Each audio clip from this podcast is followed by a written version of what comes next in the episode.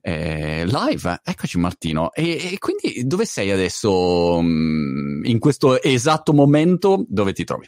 Sono in Alberetta, in Franciacorta, nel nostro albergo Franciacortino, che stiamo tornando a pieno regime quindi ovviamente devo un po' stare sull'operation. Ma dice. se tu dovessi dire Martino in questo momento, perché ieri parlavo con um, alcuni amici no, di, di vacanze, e qui inglesi, e io dicevo, ma onestamente mi sembra di vedere che l'Italia è in fase di riapertura, cioè prevedo personalmente eh, che insomma, cioè, quest'estate eh, Sardegna, cose, insomma, cioè, immagino sia, sia, tutto aperto. E questi miei amici inglesi, tre diversi, di tre settori diversi, tutti e tre mi hanno detto, ma eh, l'Italia invece secondo noi non è nella green list dei paesi, eh, cioè mh, mm, ci sembra molto molto improbabile. Quindi non so, volevo un tuo parere eh, concreto. Ma sì, ho letto questa roba, insomma, l'ho letto e ovviamente sono informato. Non lo so, non voglio dare un giudizio violento, ma ho paura che ci sia un po' di giochi di politica, eh, ah. Brexit, European Community, queste robe, perché di fatto in questo momento i segnali sono molto positivi. Poi ripeto, ci siamo già scottati le dita tutti due o tre volte in questa pandemia perché ha una gestione molto complessa e quindi non vorrei sbagliarmi, però in questo momento il sentiment in Italia è molto positivo, si vaccina, circa a quanto pare dalle notizie ultime, mezzo milione di vaccini al giorno, 4 o 5 milioni di italiani hanno sicuramente fatto il Covid, quindi insomma siamo oltre 20, 26, 27 milioni di vaccinati, insomma quindi stiamo andando, io ho 56 anni, mi vaccino fra una settimana, quindi insomma ball rolling mi sembra abbastanza, quindi io il sentimento che ho vedo che eh, c'è tutta una caccia a aprire, caccia personale. Eh, parlavo ieri con un fornitore di cucine, stiamo facendo un nuovo ristorante, insomma è difficile trovare la materia prima perché tutti stanno, cioè c'è entusiasmo, c'è entusiasmo ah. poi Wood ovviamente, però il sentiment è molto positivo, quindi devo, devo, dire che questo un pochino mi sorprende. Mi sembra che Draghi stia facendo finalmente un po' di tappe informandoci, quindi cioè, il programma adesso è delineato, insomma, è ufficiale da ieri, da stasera il lockdown si posticipa alle 23, dal primo di giugno, se non vado errato, eh, over midnight, apriranno i ristoranti all'interno, insomma, mi sembra che c'è un progress working, quindi Positivo. abbiamo essere ottimisti, più l'estate sappiamo tutti che dovrebbe aiutare eh, a debellare questa situazione, insomma, mi sembra, mi sembra strano, ecco, onestamente. La prossima settimana mi sembra che c'è un annuncio dei nuovi paesi in green list. Ehm, boh, non lo so. L'altro aspetto che ho visto sono sui test. Eh, che in questo momento, parlando appunto con un paio di amici che lavorano nelle compagnie aeree, tu devi fare il tuo test, a parte che te lo paghi tu, ma a prescindere da quello, i tempi a volte fai il test ed è un'ora eh, dopo quella che dovrebbe essere la finestra, quindi non ti imbarca, insomma c'è tutti questi casini e ovviamente le compagnie ti vogliono far viaggiare, non è che non vogliono, però insomma ad oggi probabilmente è ancora da risolvere un po' di logistica, però insomma io ero, sono positivo, so, mi sembra che anche qua i segnali siano molto positivi. Ah, sono molto positivi, è vero quello che tu dici, c'è un po' di confusione. Mio figlio è andato a Madrid il weekend scorso, le informazioni erano cioè, per andare in Spagna lui ha dovuto fare un molecolare 48 ore prima, per tornare dalla Spagna bastava un veloce, non si capiva siccome lui è stato solo 48 ore se non era necessario, comunque lui a Madrid l'ha fatto, quindi eh, di fatto Italia-Spagna e European Community due concetti diversi, perché in uno ti chiede un molecolare 48 ore prima e l'altro ti chiede un veloce immediato, quindi no. cioè, secondo me ecco, basterebbe avere un po' un criterio che poi alla fine è giusto, è prevenzione, è giusto, ci mancherebbe. Eh, adesso hanno detto che gli eventi in Italia si potranno fare, bisogna avere persone che dimostrano che hanno fatto o il Covid e sono guarite o hanno fatto il vaccino, insomma un po' di criterio. Mi sembra anche giusto, eh, cioè, comunque non sì, è finita. Delle, delle, linee guida comuni. Invece sulla riapertura degli alberghi, che linee guida ci sono a livello di, di sicurezza o, o voi co- come la, la eh, l'applicate, quali sono i parametri che utilizzate per ehm, mantenere guarda. questa sensazione di, di, di, tranquillità per chi viene in albergo, ad esempio? Allora, guarda, noi eh, di fatto non siamo un po' anomali, perché noi abbiamo due alberghi, tutte e due in campagna, uno in Franciacorta, l'altro in Toscana, sul mare, quindi abbiamo, siamo un po' aiutati da questi spazi ampissimi in mezzo ai nostri vigneti, quindi noi abbiamo due alberghi di circa 50 camere l'uno, uno in una proprietà di 500 ettari, l'altro di 80 e quindi ovviamente diciamo il distanziamento per noi è un distanziamento naturale, quello che vendiamo ah, da certo. sempre, questo siamo stati un po' aiutati.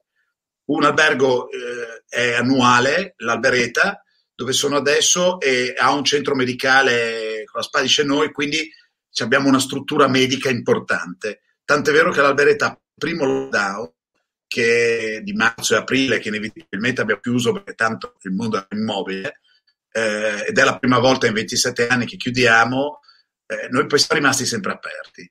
Eh, ah. Quindi abbiamo una struttura medica importante, tamponando tutti, tutto il personale tamponato ogni tre giorni, quindi siamo un po' stati abituati a lavorare sulla corda tutto il periodo. Abbiamo chiuso i due mesi di marzo e aprile dell'anno scorso, metà maggio, e 15 giorni quest'anno, 20 a gennaio, perché era comunque anche per far respirare il personale, che la pressione è stata tanta. Abbiamo gli alloggi in casa, quindi abbiamo tenuto il personale in casa. In Maremma è stagionale, quindi di fatto siamo riusciti, partendo più tardi, a fare una buona stagione l'anno scorso, perché l'estate è stata buona e abbiamo quest'anno aperto, noi apriamo di solito a Pasqua, anche quest'anno abbiamo aperto in ritardo, abbiamo aperto il 6 maggio e c'è un sentiment estremamente positivo, tante prenotazioni, speriamo, insomma, se non c'è un rebound negativo sono molto ottimista, ecco sulla stagione. Ecco, su, sulle prenotazioni, Martino, io ho visto un boom qua in, in, UK. Se provi a prenotare, non so, in Cornovaglia, no? Perché qua l'inglese va su, su, su mare, non so, ma oceano, lo so, la mia geografia è pessima. Però insomma, quando vado in Cornovaglia penso, vabbè, però la Sardegna mi sembra un po' diversa, no?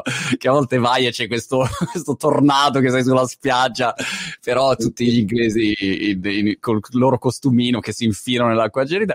Però, diciamo, se invece è bel tempo, la Cornovaglia è anche carina, però a parte questi commenti da italiano, ehm, le prenotazioni ho visto, boom di prenotazioni, pazzesco, pazzesco, cioè trovare posti liberi è miracoloso, ecco, quindi mi, mi chiedevo se in Italia fosse così anche la reazione. È booming, è veramente booming, la gente, cioè adesso poi siamo una generazione, un mondo di viziati e capricciosi, come dico io, e mi ci metto in testa, però insomma, abbiamo vissuto una roba violenta, insomma, cioè sono stati 14-15 mesi molto violenti, quindi ovviamente c'è un bisogno di, di tornare a respirare, di, di, di vedere amici, di, stare insieme. Poi c'è chi l'ha vissuta meglio, c'è chi l'ha vissuta peggio, chi era un po' più agevolato. Io sono fortunato, vivo un po' a Genova, quindi è una città che riesce a walking distance col mare, eccetera, a vedere un po' i tuoi amici, a fare una cenetta in casa gli alberghi li avevo aperti, mi posso spostare per lavoro eh, nelle mie proprietà, quindi insomma ho sofferto, ma ecco, a parte la preoccupazione economica per, per il personale, per tutti. Però la gente ha sofferto, insomma ci sono delle condizioni molto dure, i giovani, io ho due figli di 22-18 anni, insomma devo dire come i loro amici sono comportati bene, però insomma non andare a scuola, non, non, fermarsi, mio figlio lavorava a Milano, hanno chiuso tutto, torna indietro, insomma, non, non, banale, quindi ci sta che ci sia questa effervescenza, poi la gente pare anche che abbia un po' risparmiato, perché ovviamente, insomma, c'è chi ha preso delle botte economiche a causa lavoro e eh. chi non le ha avute, insomma, che ha delle posizioni un po' più tranquille, ha risparmiato anche tanti soldi. C'è una corsa, sì, sì, c'è un boom pazzesco, lo vedo dai nostri alberghi, lo vedo dai nostri ristoranti, ma lo vedo anche parlando con i miei amici, colleghi, eccetera. E il personale, ho visto anche in chat c'è questa, mm, questa, domanda di Elisa Rosignoli che ringrazio su Facebook che dice nella ristorazione non si trova personale e anche qua in UK l'altro giorno a, a, parlavo al ristorante col proprietario che diceva con la chiusura eh, tutti quelli che lavoravano nei ristoranti eh, hanno, hanno, cominciato a fare altro semplicemente perché eh, sono stati chiusi un anno e a quel punto, ora che abbiamo bisogno di persone, sì, ci sono i ragazzini che sono magari qua a studiare, però non è la stessa cosa rispetto ad avere uno con una competenza più senior che, che ti sta in sala. Che, qual è la situazione che tu vedi in Italia? La situazione purtroppo della signora che è intervenuta è assolutamente reale, la situazione è molto difficile, però io ho, una, ho un approccio al problema un po' diverso. Io penso che il Covid sia stato un dramma eh, di cui ne avremo grandi conseguenze di tutti i tipi, ma poi alla fine, come tutte le grandi tragedie, mette un po' il dito nella piaga, cioè accelera dei fenomeni negativi o positivi che erano in arrivo. noi abbiamo già problemi di personale nel settore, ante Covid. Mm. Nel senso che è stato venduto un sogno, un sogno non lo è, è un lavoro molto faticoso che ti può dare delle grosse soddisfazioni, ma che ti richiede un'abnegazione, una fatica, una presenza il sabato, la domenica, gli orari. Quindi, insomma, chi lo fa molto bene, che ha successo, che siano imprenditori, cuochi, camerieri, maître, è testimoniato che chi l'ha fatto bene ha sacrificato tantissimo della sua parte privata, la famiglia, il divertimento. Quindi, sai, ovviamente stai a casa, ti incominci a fare delle domande, ti accorgi che insomma diventare un grande chef non è scontato, diventare un imprenditore dalla ristorazione di successo altrettanto, e quindi ti cominci a fare delle domande e poi intervengono anche dei fattori più giusto negativi, reddito di cittadinanza, situazioni. Quindi, e in più c'è un rebound, cioè è molto difficile ripartire fisicamente perché sai, stare a casa un, un anno e mezzo, poi c'è tutto un, sei un po' destabilizzato, no? Quindi sì, è un problema, è un grosso problema. È interessante, ne, ne parlavamo prima, vedere l'approccio diverso delle diverse persone. E peraltro tu hai, come dire, un approccio così, parlo da osservatore indipendente, però un approccio atipico, anche molto internazionale. E, um, ho scoperto appunto che parlando ieri con Lara Gilmore, la moglie di Massimo Bottura, che il mentor di Massimo è stato eh, Alain Ducasse, con cui tu hai, hai lavorato per, per, tanti anni. La prima curiosità che avevo, Martino, era com'è partita quella collaborazione? Cioè, l'hai chiamato un giorno e hai detto ciao, sono Martino e Rosa, e lui ha detto, ah, Martino, dai, partiamo insieme. Cioè, com'è nata quella collaborazione? Ma vabbè, io al di là che ovviamente viviamo in un mondo di brand identity, quindi ovviamente io non nasco né ristoratore né hoteliere e quindi cerco di, fare, di mettere insieme il puzzle il meglio che posso. Non mi voglio sostituire a dei geni come Massimo o, o roba di questo tipo, però il mio approccio è sempre stato quello perché la nostra famiglia quando ha aperto il primo albergo l'ha aperto con Gualtiero Marchesi, l'alberetta dove sono adesso, quindi siamo partiti da quel principio Gualtiero ovviamente è stato la, il maestro di tantissimi fenomeni, Alberetta aperto appunto con Carlo, Berton, Cracco, insomma, è stato molto bello vedere questi ragazzi come si muovevano, quindi per noi è stata un'experience che è entrata nella testa. Nel, abbiamo deciso di, di, comprare questa tenuta magnifica in Toscana, che era la casa del Granduca di Toscana, quindi un posto magico di suo, con un genius loci molto forte. Allora abbiamo detto qua dobbiamo fare il massimo. Allora eh, io avevo in testa, ho una predisposizione a mischiare anche un po' le razze, le esperienze, il know-how e sono andato a parlare a Len che aveva dichiarato jamais in Italia per un motivo oh. molto semplice. Lui ha sempre detto l'Italia si mangia troppo bene spendendo poco, eh, quindi meglio non andarci perché o sei troppo caro o non fai abbastanza bene, che è una grande verità perché in Italia si mangia bene, è innegabile, si mangia benissimo dai grandi, ma si mangia anche molto bene nelle tratterie, anche con un affordable, la cucina di casa, insomma c'è una tradizione che non scopro io. E quindi sono andato a parlargli, ovviamente lui ci conosceva, eh, c'era il rapporto con Gualtiero, eccetera, e lui mi ha guardato come si guarda un deficiente, un pazzo. cioè, proprio, perché io gli ho, non gli ho proposto di fare una marchetta, niente, gli ho detto no, lo facciamo insieme e ci mettiamo dei soldi. Ho detto, io ho offerte da tutto il mondo, l'Italia è pericolosissima, io gli ho detto una roba banalissima. Ho detto a lei, tanto ci vieni a fare tre giorni di vacanza in Italia, vieni e vedi il posto, poi quando hai visto il posto ne riparliamo, ha visto il posto, sei innamorato, un po' di pancia ce l'hanno anche i francesi, anche un po' di cuore. E, ed è partita un, una follia, una, veramente, ma a me ha cambiato un po' l'approccio al business, eh, il sentiment verso il business, tante cose. Io a lei devo moltissimo a livello personale. Ecco. Che cosa ha, ti ha cambiato dal punto di vista della visione professionale rispetto alla... Eh, alla...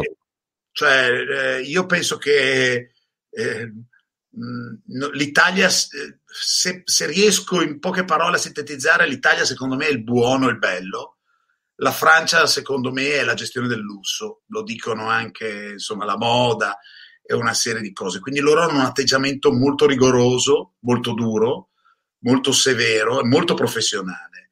Quindi ho incominciato da gestire un albergo di famiglia quindi come l'Albereta che pure stava andando, crescendo, Gualtiero, insomma un'esperienza magnifica, però ho cominciato a capire tutta una declinazione del business in un modo più verticale, manageriale, un'attenzione a tutta una serie di, di, as, di aspetti che immaginavo, ma poi sai, alla fine ci vuole qualcuno anche bravo che te li insegni, non nasciamo imparati, ecco. E quindi, almeno io no, esempio di, ad esempio, che cosa facevi prima o il tuo modo di, di gestire o di vedere prima eh, la, il business e poi com- come è cambiato? Ma allora, eh, in primis è cambiato, noi eh, siamo nati un po' in modo, effettivamente poi mio suocero, poi noi, insomma, abbiamo creato delle situazioni importanti, ma sono nate veramente in cucina. Eh, forse la loro forza di alcuni progetti ancora della famiglia è stata la cucina, però eh, da loro ho imparato a progettare prima, cioè mm.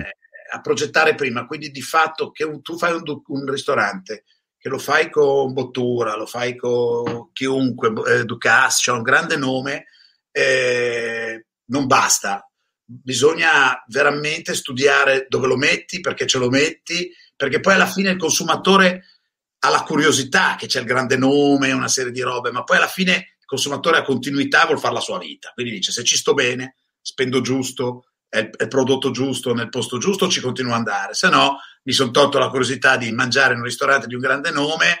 Ho visto che è glamour, tutto quello che vuoi, ma poi non ci torno più perché è troppo caro, perché è sbagliato, perché non so, qualunque cosa. E quindi ho visto con, con loro proprio abbiamo lavorato, abbiamo fatto, firmato un accordo nel 2001, abbiamo aperto le prime nove camere, il primo ristorante nel 2004. Quindi ho visto what is on the back, cioè proprio scegliere gli uomini, il management, eh, lavorarci dietro, eh, i numeri, la, la, progettualità in cucina, prevedere tutta una serie di aspetti. È stato molto interessante. Ecco, questo e oggi mi accorgo che noi insomma avevamo, adesso li abbiamo ripresi in mano, annunceremo un po' di cose nuove, mi accorgo che questo approccio mi sta aiutando tantissimo, anche per cercare di, di combattere quello che la signora ha chiesto, cioè il fatto che c'è una carenza ovviamente strutturale e quindi stiamo anche cercando di costruire del personale arrivando da altri momenti e di adattarlo alla situazione. E, e diciamo che la progettualità aiuta tantissimo, non risolve tutto perché poi il ground, il floor è il floor, quindi poi si decide lì la gara. Yeah. Però puoi cercare di anticipare tantissimo, di prevedere che se la cucina la metti così risparmi un uomo, cioè tanti piccoli dettagli che sul lungo periodo fanno la differenza. Io non faccio cose per essere rivendute ai fondi, eccetera. Noi facciamo delle imprese che gestiamo e che devono essere anche profittevoli oltre che avere di conseguenza successo. E quindi devono poi avere pensato, non dico a tutto perché non ci riesco, non sono abbastanza bravo, ma sicuramente pensato a molto, perché poi ogni cosa, ogni centimetro, ogni persona che deve fare due metri in più per tutto l'anno, per tanti anni, alla fine sono soldi. Il nostro mestiere è da farmacisti, alla fine, cioè dobbiamo stare molto attenti, anche se ho la fortuna di farlo un, nel lusso, con un posizionamento alto, quindi anche con certe marginalità, ma alla fine poi tutto si ripercuote. Cioè l'Alberetta è un albergo di 50 camere e ha 140 dipendenti. Ah, ok. Ecco, giusto per dare un dettaglio. ok, quindi insomma n- n- nulla arriva per nulla. Ecco. Quindi se non stai attento e non hai programmato certe cose, ti, ti trovi 140 dipendenti che diventano 170 e cioè, il mondo è pieno di ristoranti o alberghi di successo che non hanno guadagnato. Eh. Esatto, esatto. La, la, cosa infatti che non capisco, eh, essendo completamente fuori rispetto al, vostro settore, se non come eh, utente consumatore appassionato di, di, di food e di, di, travel e wine, però non capisco come si possa in questa saturazione di offerta, perché se io mi guardo in giro c'è un'offerta sterminata no? di, qualunque, mm, eh, di qualunque tipologia di di mm, vacanza o di esperienza culinaria, co- come ci si possa eh, differenziare e poi ehm, farsi conoscere ecco, ne- nel modo giusto. Mi sembra, come dire, un percorso molto lungo, da quando parti a quando sei posizionato, cioè, mi sembra una cosa veramente faticoso e difficile. Ecco, mi domandavo se avessi qualche suggerimento, magari anche per le persone in ascolto, su come distinguersi in questo mercato così pieno, almeno a me sembra eh, pieno, magari tu la vedi diversamente. No, eh, quello che dici è verissimo, non è pieno, è strapieno e come dicevo prima, alla fine il Covid ha accentuato un problema, no? Cioè, tu cammini per certe città e vedi cioè, delle vie piene di ristoranti o di bar o di offerta ristorativa, perché a un certo punto, non lo so se è anche un po' potere dei media, tu in questo sei molto più esperto di me, me lo puoi dire, però la gente decide che quel è il mestiere del, del momento, no? Eh, o vogliono fare l'influenza, o vogliono aprire ristoranti, o vogliono fare il vino. Io dico che c'è un po' un'ostinazione a cercare l'idea, e invece secondo me non è l'idea che fa la differenza, oh. è proprio è la, la, solidità di un progetto. Io rimango ogni tanto stupito, ma non voglio fare il professore, non, è, non mi si addice, nel vedere la facilità con cui vengono aperti dei ristoranti, anche magari non gli addetti ai lavori. Cioè noi io adesso non so, dico Franco Pepe con cui abbiamo fatto la pizzeria qui all'Alberetta, dico quello che apriremo adesso. Noi lavoriamo con professionisti, io cerco di mettere insieme i professionisti, sono un collante, chiamami come vuoi, quindi mi affido a dei campioni, perché eh, sono veramente le persone con cui ho lavorato con noi, lo dicono il loro successo, non il mio. Eh, e ci mettiamo sempre mediamente due anni, tre anni prima di aprire un ristorante, magari anche in casa nostra dove siamo strutturati, dove c'è anche un avviamento, perché vediamo che insomma, per cercare di sbagliare il meno possibile eh, dobbiamo farci un mazzo tanto, perdonami il francesismo, e quindi mi sorprende un po' la leggerezza. Io quello che consiglio veramente che è un mestiere, un mestiere come un altro, che richiede tantissima professionalità, tantissima attenzione, hai un confronto immediato col, hai un problema, hai un secondo per risolverlo. Questo è molto stressante perché tu in un, alcuni mestieri, diciamo, hai dieci minuti per chiuderti in una camera e dire cosa facciamo qui da qua domani. Nell'alberghiero, nel, nel, nella ristorazione, the show must go on e quindi il problema ce l'hai lì. C'è un cliente che urla o quello che vuoi, uh, qualunque problema e lo devi gestire. Quindi eh, io penso che bisogna più che altro pensare di fare dei progetti molto solidi. Non è l'idea, a me poi, per l'amor del cielo, siamo in un mondo molto mediatico, molto veloce, quindi le cose sono cambiate anche in questo. C'è chi ha avuto delle idee di format eh, replicabili, che hanno avuto anche un grande ritorno economico, che sono state vendute per un sacco di soldi. Non è quello che faccio io, però eh, ho grande rispetto e quindi molto bravi.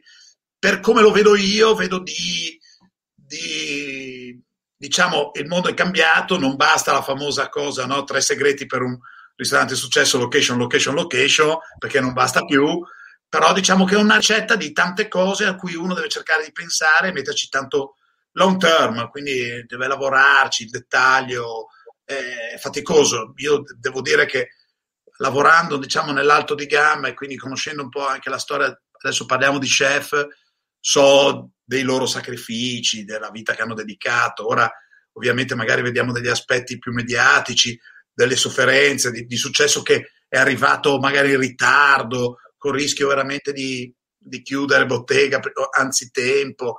Quindi io ho grande stima di chi lo affronta con questa solidità mentale, una resilienza. Ero, poi chiudo, ero a, a Roma domenica a vedere, ho visto Nadal Djokovic e lascia perdere la tecnica e la forza fisica. Io quello che mi ha impressionato è la forza mentale di questa gente. Certo. E nel nostro pensiero ci vuole tanta forza mentale, secondo io ogni volta che vedo Rafa, eh, dopo aver letto la, la, tutti le, i suoi percorsi, infortuni, vederlo lì che, che, che, ogni punto sfrulla sto top di dritto, non lo so, ogni volta penso ma come fa sta gente qua? E allo stesso Nole, sono, sono super, super uomini, però anche non ti viene mai la sensazione quando li vedi, e, e questo vale anche per qualunque professionista in qualunque settore, a volte ti chiedi, ma che voglia c'ha? Ancora lì, sei ore sul campo da tennis dopo 30 anni, ma non c'hai, non ti sei stufato. Invece no, ancora lì. Hai visto quando si è lanciato, eh, che è inciampato e, e, è andato dal, dall'arbitro dicendo mi vuoi fare ammazzare, no? Cioè era lì come se fosse il punto più importante della sua vita, non avesse mai giocato una finale così. Cioè è una roba che dici, ma come fai ad avere quella, quella fame, quella voglia, ecco, che però distingue il campionissimo. È esattamente quello, cioè secondo me questa residenza mentale è straordinaria, cioè Cioè, pensavo, lo dicevo proprio a mia moglie, dicevo, ma cioè, questo qua nel 2005 ha vinto il primo Foro Italico. Sono passati 16 anni, ne ha vinti 10. C'è un conto in banca che non, so, non saprei neanche contarli. Eh, insomma, Roma è importante, ma non è neanche Wimbledon. Eh, quell'altro uguale. Eh, lo vedi così forte e allo stesso tempo così fragile, quindi capisci quanto è difficile perché poi Rafa è pieno di tic, di scaramanzie, yeah. la bottiglietta, lo guardavo. Eh, io mi sono divertito quasi più a guardare questi aspetti, poi due fenomeni, un livello tecnico, ma ci mancherebbe, parliamo forse di due tra i primi cinque giocatori della storia di sempre, sono tra i primi tre, quindi ci mancava anche la forza fisica, ma è questa forza mentale, nonostante vedi anche delle fragilità, come un imprenditore ha, no? Quindi la vera difficoltà è dire mi tremano i polsi, devo aprire un ristorante, ma domani mattina sono on the floor, resisto, ci credo, continuo, mi vanno via due camerieri, tengo duro. Ecco, questa cosa qui secondo me poi alla fine nel long term business è determinata dal mio punto di vista. Hai centrato anche un aspetto, Martino, che in genere non viene mai sottolineato perché si st- sottolinea sempre la problematica economica, ecco, non ho i fondi, non ho risorse, eccetera. Ma però il problema ce l'hai anche al contrario, cioè nel caso di Nadal e Rafa e Nole, sono due miliardari che giocano a tennis. Cioè, e come diceva Marvin Hagler, non è facile andare a, a, a menarsi quando esci col pigiamino di seta la mattina e poi vai sul, sul ring. Qua è la stessa cosa, cioè per avere ancora voglia, devi veramente dire, cioè non hai bisogno di farlo, è proprio così, dipende solo un fatto di tuo orgoglio, onore e motivazione personale, perché non c'è nessun'altra motivazione che ti spinge. E quindi non è affatto facile, ecco, in questi settori e così per gli imprenditori, no?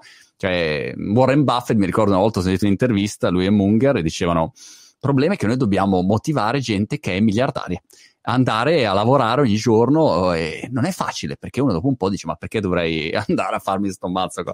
per cui ecco è una cosa che uno si dimentica ma è importante insomma da, da considerare per alcuni settori fondamentale cioè io dicevo anche a dei ragazzi che lavorano con me ieri sera dicevo alla fine chi ha successo nella vita un po' di ossessione la deve avere addosso perché è quello che ti dà anche un po' questa, questo boost nei momenti difficili che noi non li vediamo ma ognuno di noi chi ha avuto successo, eh, io non sono niente, sono un piccolo imprenditore che cerca di fare bene quello che fa e ho avuto il privilegio di, di lavorare con della gente molto capace e di metterla un po' insieme, di saperci stare, però di base un po' di ossessione la devi avere perché sennò poi appunto dici soprattutto quando sei arrivato, no? che non è il caso mio, ma eh, ai livelli di quei campioni che tu hai detto devi avere un po' questa ossessione di, di lasciare scritto qualcosa e quindi sì.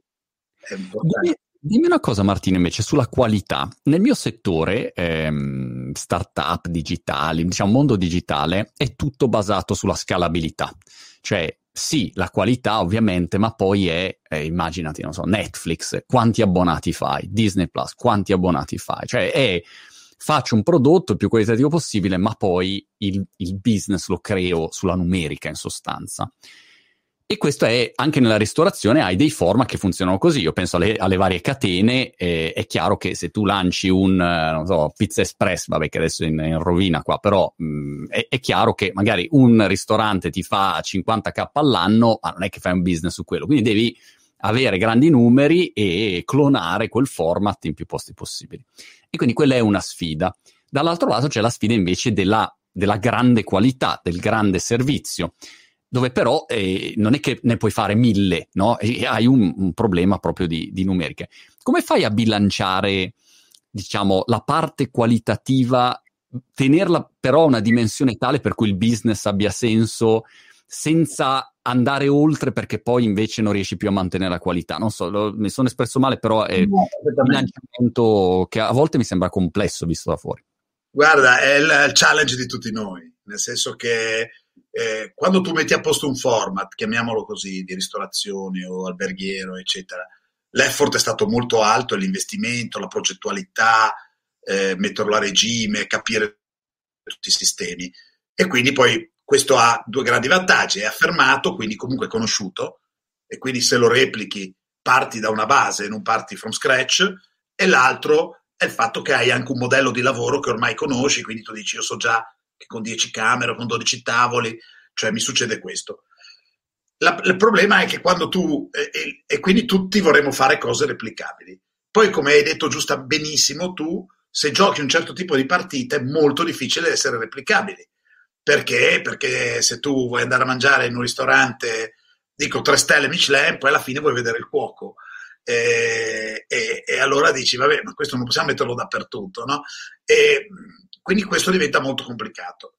Io ho un modello di business che è esattamente nel mezzo, perché sono completamente malato, e, e nel senso che mi sono affascinato da questo mondo, arrivo dal mondo della gastronomia ereditariamente, nel senso che da Gualtiero in avanti, e allo stesso tempo cerco di avere una massa critica, perché alla fine tu hai bisogno comunque di una struttura, di uomini anche dietro che organizzino, che progettino eh, il financial, eh, il controlling, la comunicazione, eh, l'operation, me stesso. Allora io per sbaglio eh, ho un modello che la, faccio la pizzeria con Franco Pepe, apro con Bertolini in Maremma, con Ducas, con Marchesi, adesso annunceremo un'altra cosa, un campione. Quindi faccio dei format, ho più format, che è molto difficile da gestirli, per cercare di coprirmi un po' li faccio con dei massimi esperti in quella cosa lì precisa, che mi aiuta almeno su una parte del know-how specifico.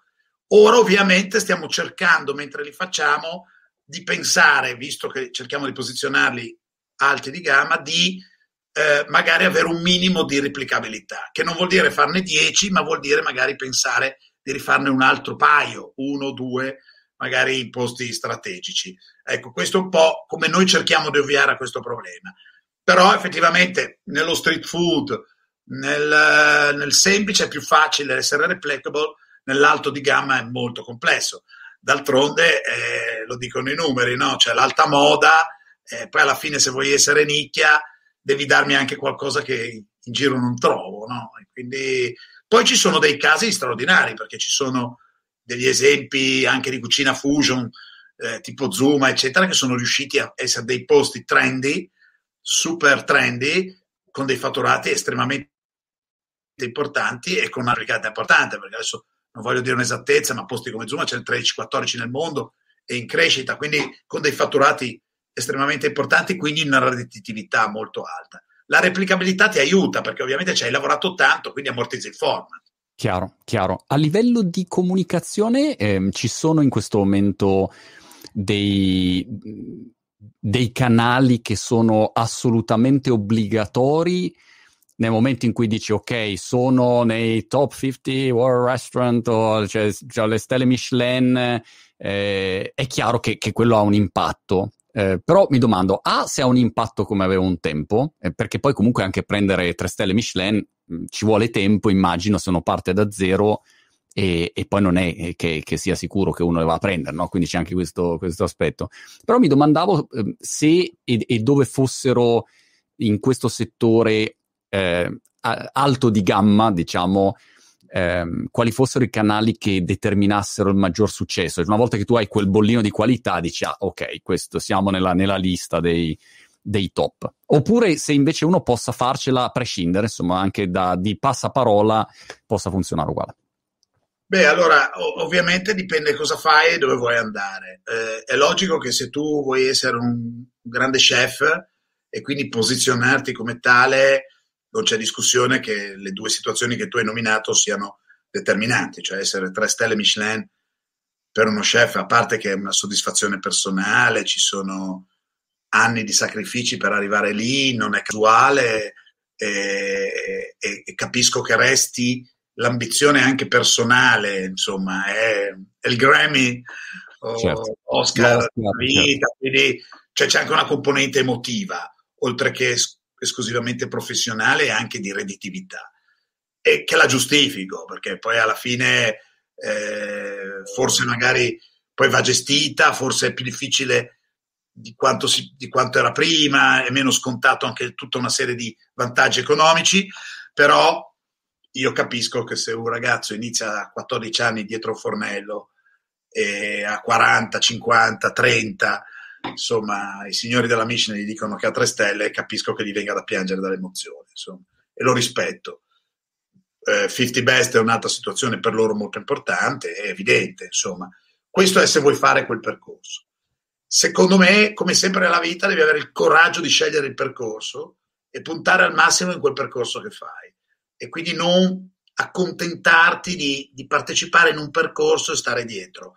Quindi i mezzi sono tanti, io poi sono eh, a livello digitale una pipa totale, per fortuna c'è un po' di ragazzi bravissimi che mi dicono cosa bisogna fare, che lo fanno di nascosto da me, e ora stiamo anche incrementando perché cioè, sono veramente una negazione, ma mi, mi adeguo e capisco che stanno cambiando le cose, insomma lo vedo, sono un imprenditore, insomma un po' gli occhi attenti sul business ce li ho e quindi vedo che stanno cambiando da tutto questo mondo digitale una serie di situazioni, quindi lo scenario è molto È molto importante, secondo me, decidere, insomma, non c'è vento per chi non sa dove vuole andare, ecco, come diceva quel vecchio detto, e quindi è fondamentale non dire, ma io mi piacerebbe avere una stella perché così mi aiuta un po'. Ecco, quello lì è un errore, cioè, secondo me fondamentale. Se mi fa un ristorante stellato, a prescindere dalla Michelin, è perché ha in testa un certo tipo di, di pubblico, di ristorazione, di obiettivo, di posizionamento. Se tu sei fedele a questo concetto, poi le cose arrivano e ti sono servite, se no rischi che o non arrivano o non ti servono. Chiaro, chiaro. Come pubblico, invece, ehm, dei vari paesi in questo momento in gioco eh, in questo settore, quali sono quelli che cubano di più rispetto a, a un business come quello che portate avanti voi?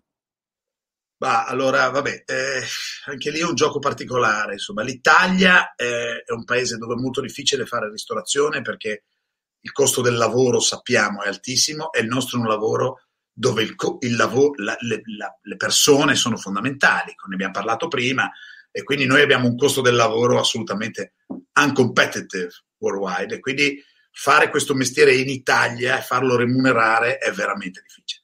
Però is the window on the world, cioè chi ha successo in Italia è un campione assoluto per tantissimi motivi, perché come diceva anche a lei, la competizione è altissima, sono tantissimi bravi, c'è tradizione, c'è materia prima, eh, il mondo viene qua per vedere e quindi ovviamente we are a reference, quindi chi ha successo in Italia ha un posizionamento nel mondo eh, sicuramente un po' diverso dagli altri. Poi ci sono dei mercati in out casa che ovviamente hanno delle velocità diverse. Cioè, se tu hai un successo nella ristorazione in America, hai dei ritorni che in Italia non puoi neanche incominciare a pensarli, a metterli in movimento. Ecco, cioè, eh, la Francia, eh, fino a ieri, insomma, le notizie di ieri, anche di Alain, eccetera, quindi post-Covid, eh, Parigi ti dava un posizionamento e una possibilità di chiedere delle cifre per l'alta ristorazione che in Italia non era pensabile. Cioè un 3 stelle a Parigi è un ristorante da facile 400-500 euro. Ora bisogna vedere cosa succederà. Però era banale per un francese, diciamo, di, di alta borghesia, ovviamente, spendere quelle cifre in un ristorante. A Milano è impensabile, no? Mm. Quindi, eh, insomma, è un po' variegato alla marena, ecco, diciamo. Poi no.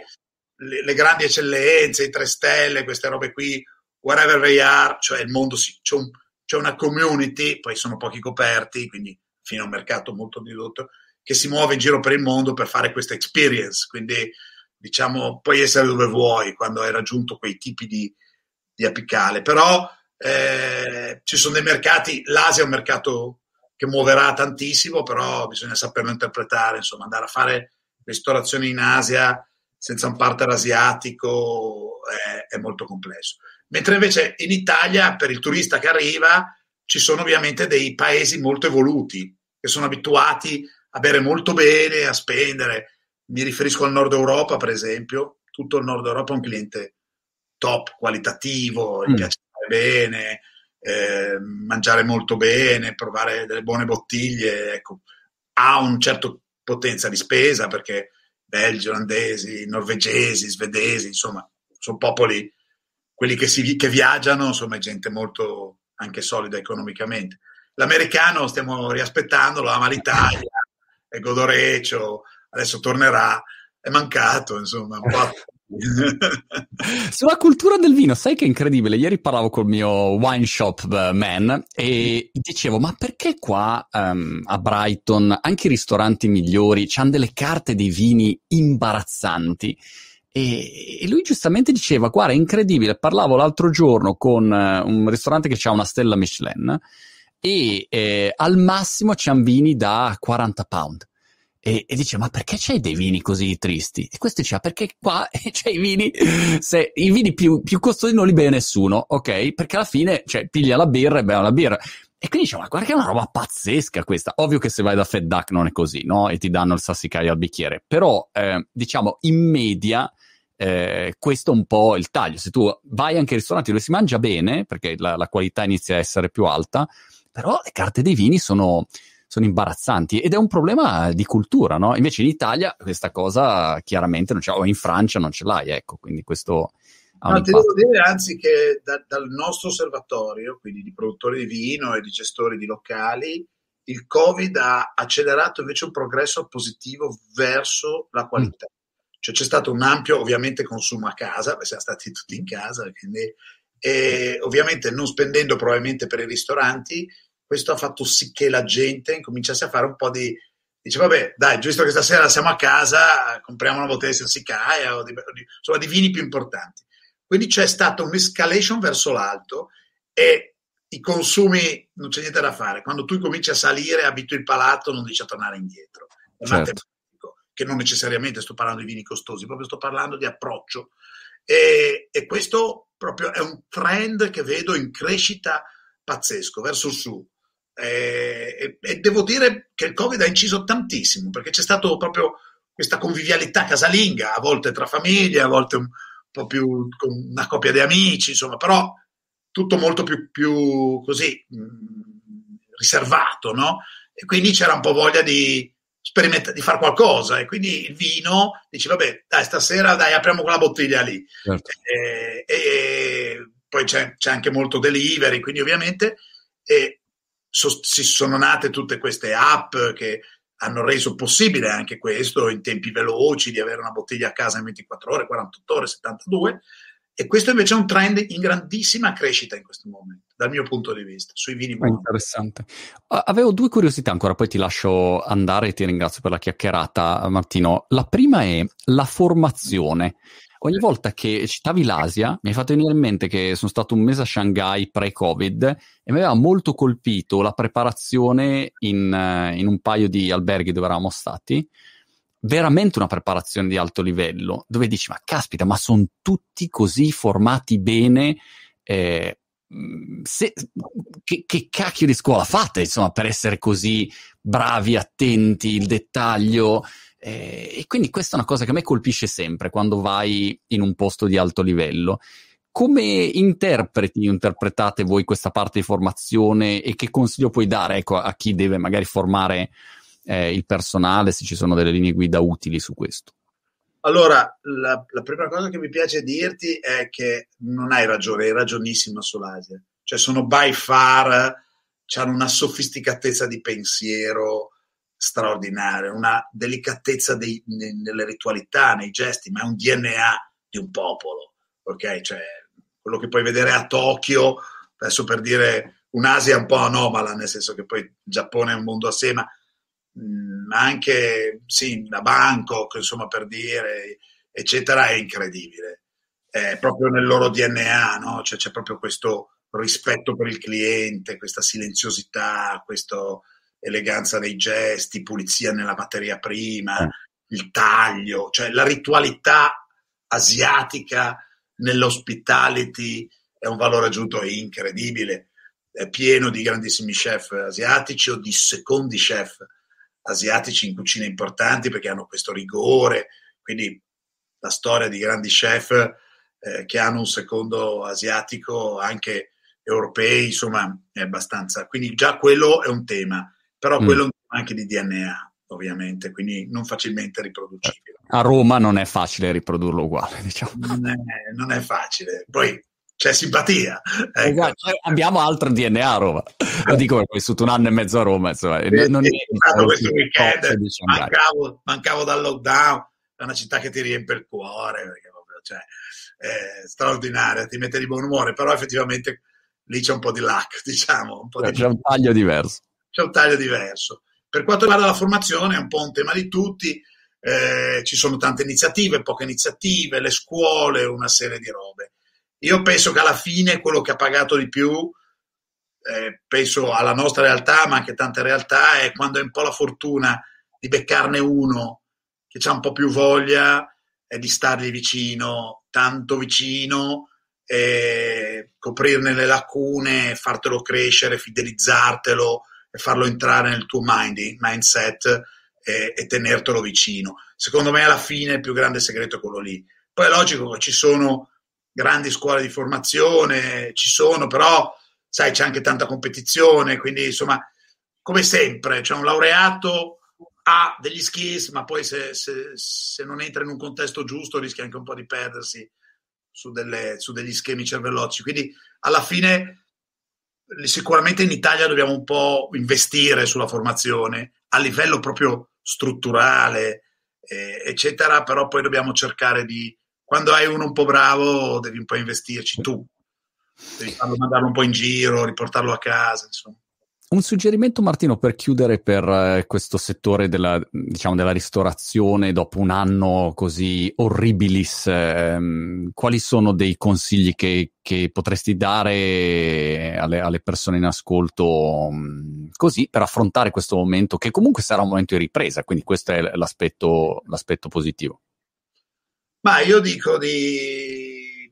Io spero veramente, io con, ognuno ha i suoi pregi e i suoi difetti in questo settore.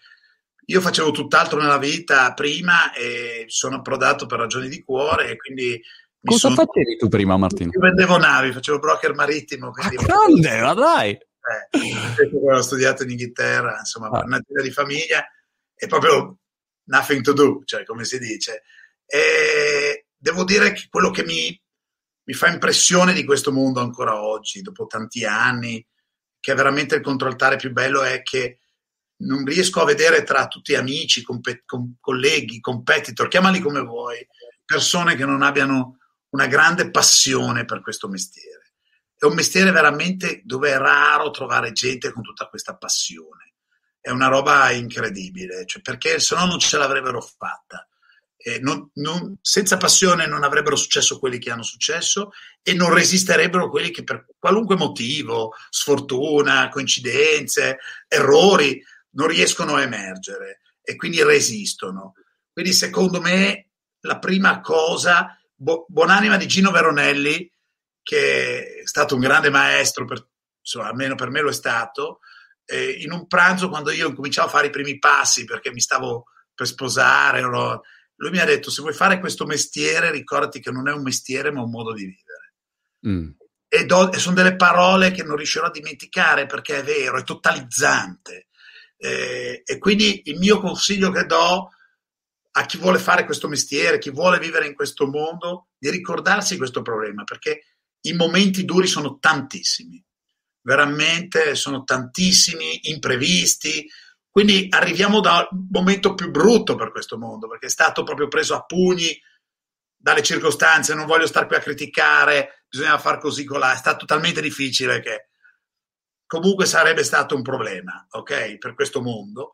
Poi si poteva gestire meglio, peggio, a Miami è andata meglio, a, a Milano è andata peggio, pazienza, ormai io sono abituato a guardare davanti, non dietro, quindi però è stato massacrato. Io spero che i ragazzi, come, come, hai detto prima, tanti hanno smesso di fare questo mestiere, che gli imprenditori che sono in difficoltà perché hanno ristoranti chiusi da un anno, ho camminato per Roma, ho visto alberghi chiusi da un anno. Io spero che riusciamo a ritrovare la voglia di farlo, tutti, e che, che le istituzioni capiscono che al di là di un albergo in più, un albergo in meno, queste persone meritano, meritano rispetto e una mano perché sono un patrimonio dell'Italia. Poi c'è chi lo fa meglio, c'è chi lo fa peggio, c'è chi, chi ha avuto più fortuna, chi ha avuto più mezzi, però non mandiamo nel, nel, nell'orto questa roba qui perché veramente merita. Diamo dei messaggi solidi, non perdiamoci in cazzate, in trend, in robe, rimettiamo, rimettiamo le bocce, aiutiamo questa gente, stiamogli vicino, ma non solo economicamente, strutturalmente. Proviamo a fare dei progetti che uniamo un po' di forze, che magari delle competenze forti, strutturate, si mettono un po' insieme e possono creare dei progetti mondiali che possono far lavorare in condizioni buone della gente di valore che in questo momento è in grande difficoltà. Ecco, non voglio fare il profeta, non voglio fare il salvatore della patria, però l'Italia è sempre stata un po' paga questo fatto, no? De Rosa va per la sua strada, quell'altro va per la sua strada. Abbiamo, noi abbiamo una cultura manageriale, non manageriale ma imprenditoriale e quindi ovviamente siamo deboli a livello manageriale, è inutile che ci giriamo intorno, perché abbiamo dei fenomeni che da soli, nelle cucine, nelle cantine, hanno fatto miracoli. Proviamo a unire queste competenze imprenditoriali in questo settore per costruire delle realtà più solide che, che non è un anno di brutto vento che le distrugge. Certo. Andiamo nel mondo a insegnare invece di farci insegnare. Cioè, io rec- prima del lockdown anch'io ero, poi non volevo farla lunga, ero ero a Hong Kong e mi hanno presentato un imprenditore cinese e dice dovresti fare una cosa con lui, fai un ristorante italiano. Poi guardo, questo qui ha 28 ristoranti, di cui 10 Italian Sounding. Cosa gli insegno? C'è una macchina da guerra. Cioè, allora dico, ma porca miseria, io devo andare là e pensare che non posso insegnarli a fare un ristorante italiano. Mettiamo un po' a terra le cose con buon senso, senza... Secondo me ce la possiamo fare ancora, molto bene anche. Super, Martino, è stato veramente interessante. Mm, ci chiacchiererei per ore con te, ma do- dobbiamo uh, chiudere. Tra cinque minuti sono um, live con i prossimi ospiti e ci teniamo in contatto, Martino. Se passi da Brighton in barca, eh... che qua c'è il mare che ogni due minuti quando sono stato l'ultima volta mi sembrava di essere sull'otto volante. Eh, se passo da Brighton sì, però se spero che prima o poi tu nel tuo bel paese torni, sai che hai due case che ti aspettano. Eh? Dai, ci, ci, aggiorniamo alla prossima. Sarà bello stare insieme. Grazie. Un abbraccio. ciao. ciao. ciao, ciao. ciao.